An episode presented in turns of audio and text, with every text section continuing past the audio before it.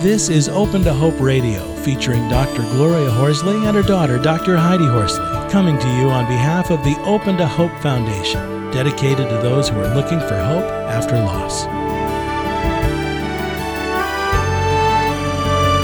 Now, here's Dr. Gloria.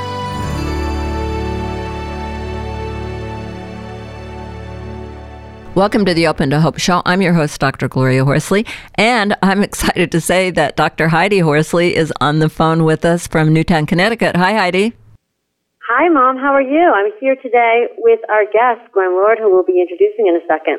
I feel like I'm in a studio, Mom, because Glenn and I are sitting in this kitchen overlooking Lake Connecticut. It's beautiful, and it's weird because I feel like I'm in a studio, even though I'm not.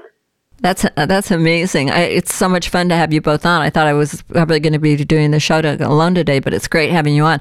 Well, I know Glenn Lord from Compassionate Friends, and Glenn and I were on the national board of the Compassionate Friends together, and now Heidi's on the board with Glenn, and I miss all you guys, Glenn. I miss you too. We had so much fun together. Well, Glenn founded the Grief Toolbox, and it's a resource for the bereaved, and he's also the executive producer of Walking Through Grief. It's a DVD series, and it's a grief support series, and Heidi and I are on that series, as Alan Peterson and a lot of other folks are on. Glenn he got involved with the Compassionate Friends and with the grief and loss world after his son Noah died after having a tonsillectomy. You know, a very, very sad story. And Glenn went on to adopt a couple of other children, and as Heidi has done, and that's a whole interesting story in and of itself. But Glenn, I wanted to ask you, maybe we better talk to our audience. I know they're going to be wondering what you guys are doing up in Newtown. Glenn, do you want to talk about that? Yes. We've been invited here by a wonderful organization, the Tony Brown Foundation. And what we're doing is providing support to the community as a whole. Newtown is obviously, there's been a lot of people who have really been hurting and suffering with everything going on with the shootings. But the reality is that it's affected a lot more than just the families directly involved.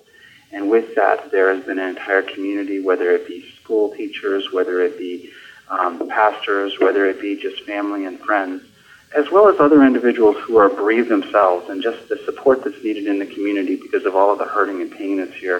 And we're really here to just provide resources for all of those people that are out looking for resources in this community. Wow, it's going to be interesting, Heidi, to have a follow-up from you on how this goes, because you're just setting up for it, right? We are, and it's interesting because Alan Peterson and Mitch Carmody, I think it was on Sunday, went to the church where 12 of the kids that died had services, and they talked to the pastor. Was it the pastor, Glenn? Yes. And they basically just said to him, we're here for you. We hope you take care of yourself. And what else would I say, Glenn? Something to those. Really just trying to support the pastor. He's been supporting all of the families and all of the relatives and the community as a whole. But he's been obviously hurting and suffering. He's actually going to be taking a little bit of time off and getting some additional support because the reality is that the grief workers here are also, they're having a tough time. And as we all know, America doesn't really know how to deal with the grief environment. And it's just been so much in people's lives here that people are forced to go out of their comfort zone and deal with it. And it's been very draining for some of those people that are on the front lines, and really want to help and provide them some support and resources and tools to make their lives easier, so that they can continue to both help themselves and help others. It's always kind of fascinating, living in the Bay Area, and we had a very large earthquake a few years ago, and they were asking for grief counselors to help out with that. And I had to laugh because, it's kind of a cynical laugh, I guess, but, they're asking people who've been in the earthquake to help people who've been in the earthquake. So I think it's pretty interesting that you're coming in from out of that scene and giving some support. And you're planning on doing it on an ongoing basis after assessing it. Is that right, Heidi? Well, I think right now we're just here, to give support and to let people know that the Grief Toolbox is out there, Open to Hope is out there. There's resources for people and online resources 24/7 that they can access if they need support. I don't know going forward at this point what's going to happen. I think we're just trying to figure out what is needed here and how we can be of help. And, it was interesting because I saw something on CNN yesterday about all the things that people got in Newtown and how they have a huge warehouse of stuff that's been sent to this town that they're not really sure what to do with. at this point, because it has been so overwhelming because people have wanted to help. I know that Ann Castaldo, the head of the Tony Brown Foundation, really has a commitment. She had the foundation before the horrible shooting, and she'll have the foundation long after, and she wants to have a continuing, ongoing resources. And I, as much as you know, she invites us back, my hope is to be here well into the future. I know she has plans for continuing to offer support ongoing into the future for not only the families directly involved, but all those new families that are also suffering other grief events and other families in the area that are having, you know, completely unrelated grief events but happen to be here in the same geographic area. And in some ways may even feel like their grief may be minimized because they're not on the front page of the news, but to them it was just as large a loss. Well, and it's interesting with what Glenn's saying, Mom, because I got a phone call from two 9/11 families after Newtown saying this event has triggered our own grief, and we really feel like we need to see somebody at this point. We need some support around that. And so, yes, I love that Ann is here in the community. So, Heidi, let me ask you that question. I'm out there, and I'm hearing you guys, and it has triggered things for me. Heidi, what would you suggest if you saw these people, if you saw me, and it's re-triggered it for me, what would you suggest?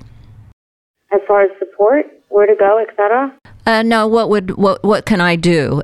Say I'm your client sitting there with you. What would you recommend to me? I think the first thing that you can do is to realize that it's normal. It's normal that grief and loss we relive our own loss when we see, you know, when we experience other losses, when we experience current losses. So the first thing to recognize is that it's normal to get support, to reach out to groups like Compassionate Friends or to a therapist if you feel like it's impacting your functioning, if it's impacting your work, if it's impacting your concentration, if it's impacting your relationships.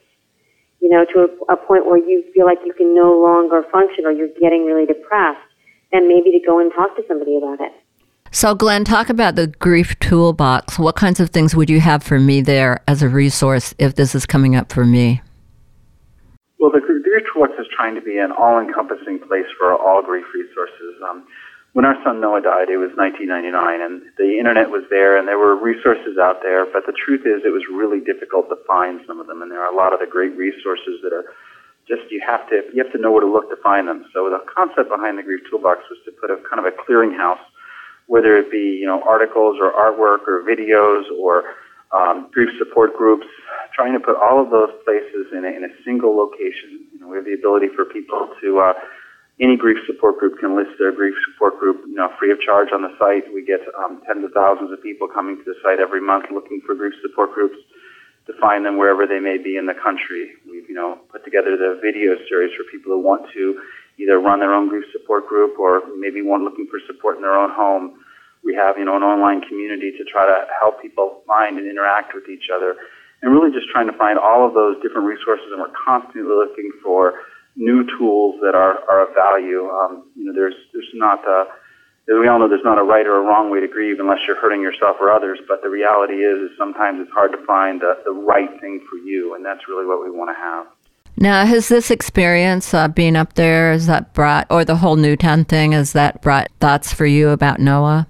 It has. I mean, Noah was 4.5 when he died, and so obviously he was a very similar age to a lot of the kids here, and so it did trigger a lot of concepts for me. You know, this was Noah's 18th birthday. It just recently happened, so that in combination with the two events, this triggered a lot of different thoughts for me, and really made me, you know, realize the reality of the journey, which the families here have just started, and the reality of that they're going to need to find their own hope and need to find their own joy throughout this grief process, and need help and resources in order to accomplish that task. Now, let me ask you, because I think one of the things that you're bringing up, you and Mitch Carmody and Alan Peterson, is that you're men coming up to deal with grief. And you're bringing your own personal experience. As I see it, I see men who move into this area tend to maybe be PhDs, high-level professionals in the field of counseling. But I see you coming in not only with certainly an educated person, but you're coming in with a personal experience. So I like this, don't you, Heidi? I love that these guys are here because it not only it gives men permission to grieve, and also men often grieve different than women. And, you know, I think it's important for everybody to know that, because sometimes there can be judgment and criticism around the way people grieve. Everybody should, you know, the idea that everybody should grieve the same, the idea that if you're not crying, maybe there's something wrong with you, the idea that why are you getting so busy and trying to fix everything. And some of this is just that people grieve differently. Yeah, Glenn, I wanted to ask you, what would you say to men out there who are grieving, and what do you think? Do you have a different take on men and women's grief? Yeah, I think one of the things to remember, though, is I think sometimes we do try to group men and women as a group, and I would argue that I would not group people that way. I think just as all individuals grieve differently, so do men grieve differently, and there are some men who are you know, that the way that they're going to get their grief relief may be going out and, you know, pounding on a deck. There may be other men who want to sit in a grief support group, other men who may, you know, want to read a book, and some men cry, some men don't. But I think the reality is that's true whether you look at men or women. And I think the truth is that for men, we just need to have be willing to give ourselves permission to grieve in the way that's right for us, and recognize that is okay. Whatever it is you're feeling, if you need to cry. If you don't ever cry, you know, maybe that's not your way, and that's okay too. It's just necessary to be okay with who you are and be willing to express that, and recognizing that there's a lot of other men out there. You're not alone. This grief affects. It's an equal opportunity effector. I mean, as many men are affected as women, and it doesn't discriminate one way or the other. I totally agree with what Glenn is saying, and. One of the reasons I love the fact that Alan, Mitch, and Glenn are so, you know, they're such prominent people in the grief and loss world is because when you go oftentimes to organizations like Compassionate Friends and Bereaved Parents, you see the majority of people in the audience are women. And I think having Glenn and Alan, not to say that men aren't there, they are there, but having Glenn and Alan and Mitch out so publicly, I think gives men permission to come forward and to get involved and to join these groups and to be out there and to not feel so alone, which I think is the most important thing. You know, one of the things, I just have a feeling that my audience is out there thinking, well, maybe my husband, I wonder how he could get involved with these kind of people, or I am a bereaved male and I'm thinking, how can I get involved? And, you know, I just wanted to talk about the Bereaved Parents USA National Conference that's coming up in a couple of weeks. I think that it's July 24th, is that right? Does anybody know that exact date? I will look up. It's something, yeah, I think that's it, Mom. Yeah. You're talking about the one in Sacramento? Uh-huh. Yeah, I believe that is right. But talk a little bit about, it's going to be a big conference. Alan will be there, Denise, you'll be there, Glenn, Heidi and I will be keynoting there. It's going to be an amazing conference. So in Sacramento, California, this show's airing on July 11th, so we're right before that conference. I think it's an amazing opportunity.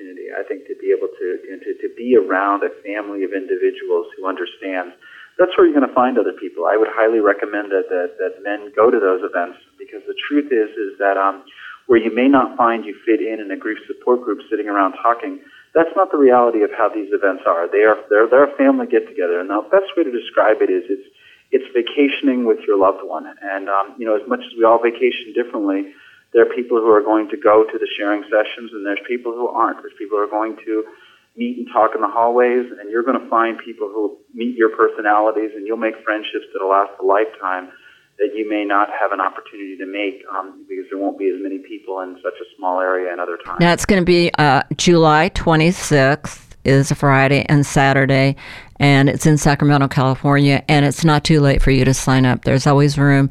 And as Glenn said, it's intimate in a way, but in a way, if you want to go to the reflection room, you want to go hang out, you can do whatever you want. There'll be a lot of workshops. And you can bring the kids. Do they want you to bring kids younger? I don't think they have babysitting exactly, but you want to bring your teenagers for sure. Do you know if there's a limit, Heidi, on age? Is it 7 or? I think, oh my gosh, I think 8 or 9. Yeah. Yeah, and above. I mean, you can bring small kids, but you can't bring them to the conference. I would, you know, you need to get babysitting for them. Yeah, but the other kids, they actually have activities for them, and it's such a great place for teenagers to get together. Really an important thing, and bringing them out to California. Well, Heidi, do you have any last thoughts about Newtown or about helping people, or any last comments you want to make to us? I'm just really honored to be here today, and I think that one of the most important things after any kind of tragedy is to empower the community. because it's the community at the end of the day that is here, and I think that's why this event is so important, because the Tony Brown Foundation is part of this community.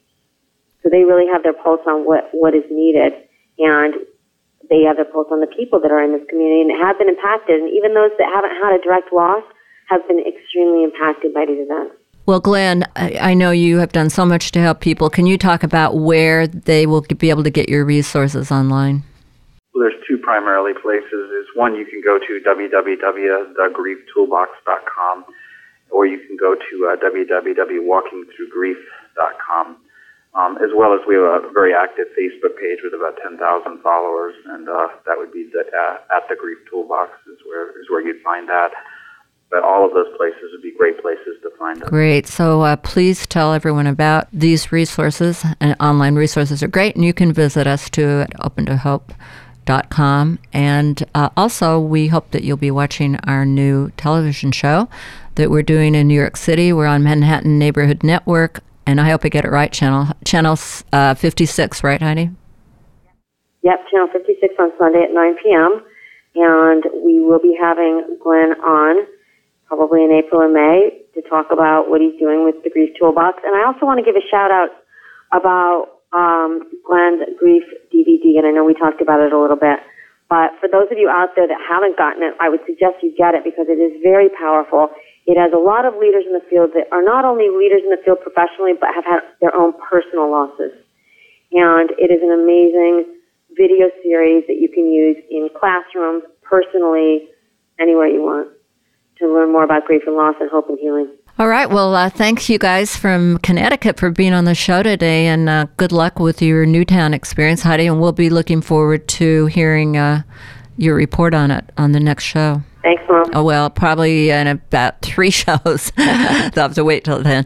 So 2 shows. Okay. But thanks for being on. And Glenn, thank you so much for being on, and good luck today in all your activities. Thank you very much. Well, please stay tuned again next week for our show, and God bless. You've been listening to Open to Hope Radio, hosted by Drs. Gloria and Heidi Horsley. Like today's edition, all of our past programs are available on demand at opentohope.com, along with helpful articles, videos, resources, and links to help get you through the toughest time of your life. You can also follow us on Facebook and Twitter and sign up for our monthly newsletter. Again, that's opentohope.com. Check it out today. Then be sure to stop by next Thursday at 9 a.m. Pacific Time when we'll be posting another edition of Open to Hope Radio. Remember, others have been where you are. They made it through, and you can too, as long as you're open to hope.